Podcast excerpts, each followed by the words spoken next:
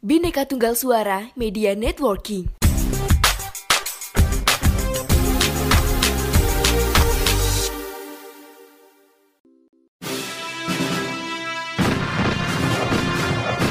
Saya berbicara di sini sebagai penyambung lidah rakyat Indonesia.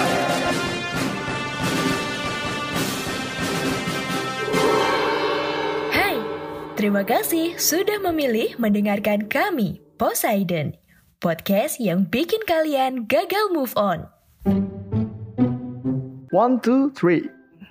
Hai, welcome back to Poseidon. Hari kasih sayang merupakan hari yang istimewa bagi kaula muda. Ya kayak aku dan kamu. Nah pada hari ini tuh banyak yang merayakan dengan berbagi kasih untuk sanak famili atau orang-orang terkasih.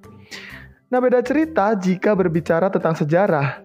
Di Indonesia terutama ada peristiwa berdarah di tanggal itu. Sebelum dibahas, boleh kali follow IG kami di podcast Sejarah Indonesia agar tidak ketinggalan info penting lainnya. Dan jangan lupa selalu makan dan jaga kesehatan agar selalu fit saat beraktivitas. Nah, tanpa basa-basi lagi nih, kita akan bahas segera.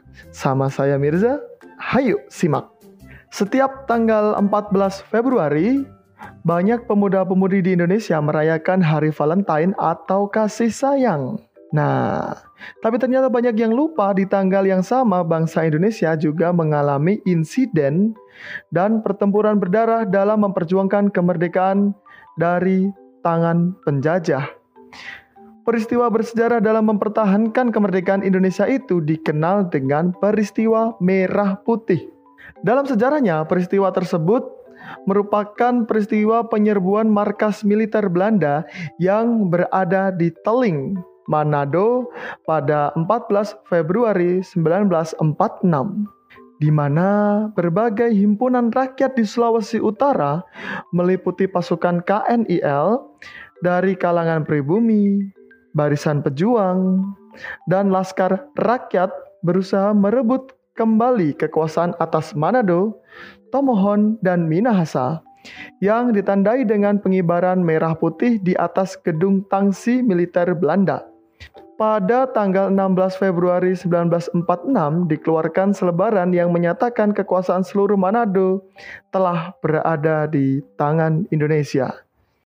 Nah, peristiwa tersebut tuh dilatar belakangi oleh peristiwa proklamasi atau berita tentang proklamasi kemerdekaan Indonesia yang pada tanggal 17 Agustus 45 baru didengar oleh rakyat Sulawesi Utara itu empat hari kemudian atau tanggal 21 Agustus 45. Mereka dengan segera mengibarkan bendera merah putih di setiap area dan menduduki kantor-kantor yang sebelumnya dikuasai oleh tentara Jepang serta melucuti semua senjatanya. Ingat, senjata ya, bukan yang lainnya loh. Nah, tapi kedatangan tentara sekutu bersama Nika pada awal Oktober 1945 di Sulawesi Utara membawa suasana rakyat kembali ricuh. Belanda menginginkan kekuasaan sepenuhnya atas Sulawesi Utara, terutama Manado, tetapi masyarakat pribumi menolak dan memilih melawan. Sayangnya, masyarakat Sulawesi Utara kalah atas serangan dari sekutu dan Belanda, sehingga wilayah Manado dan sekitarnya kembali diduduki oleh tentara Belanda. Kasihan. Eits, tapi untuk menghadapi hal tersebut, bangsa Indonesia tidak tinggal diam, di mana Letnan Kolonel Charles Chusoy Taulu bersama dengan Sersan SD Wisan uh, menggerakkan pasukannya agar para pejuang rakyat untuk mengikuti mengambil alih markas pusat militer Belanda. Rencana tersebut telah disusun sejak 7 Februari 1946. Saya ulangi, rencana tersebut sudah disusun sejak 7 Februari 46, namun puncak penyerbuannya di tanggal 14 Februari.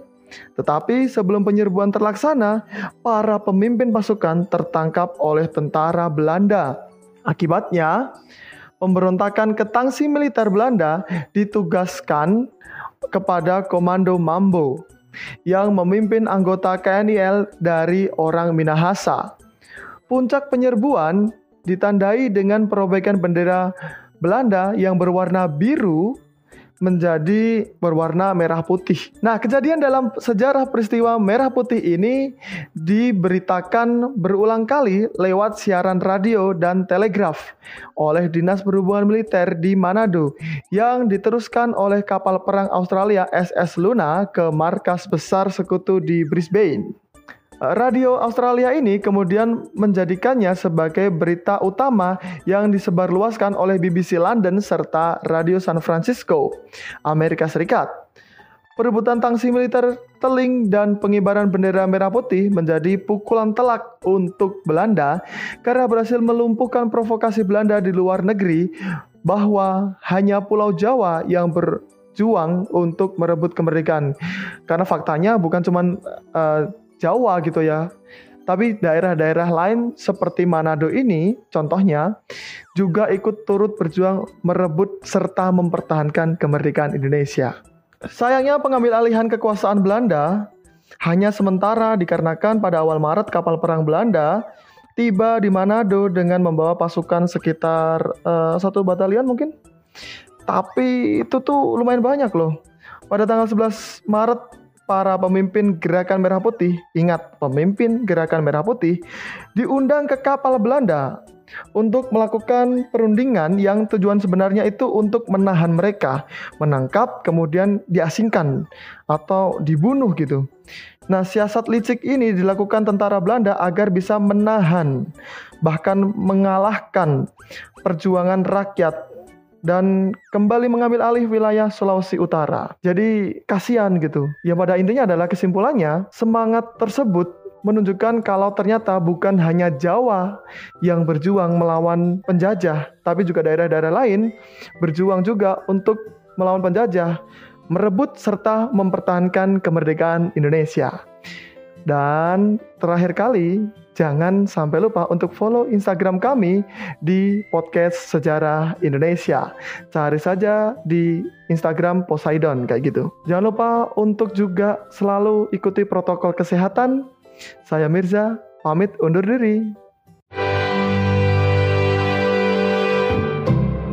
Terima kasih.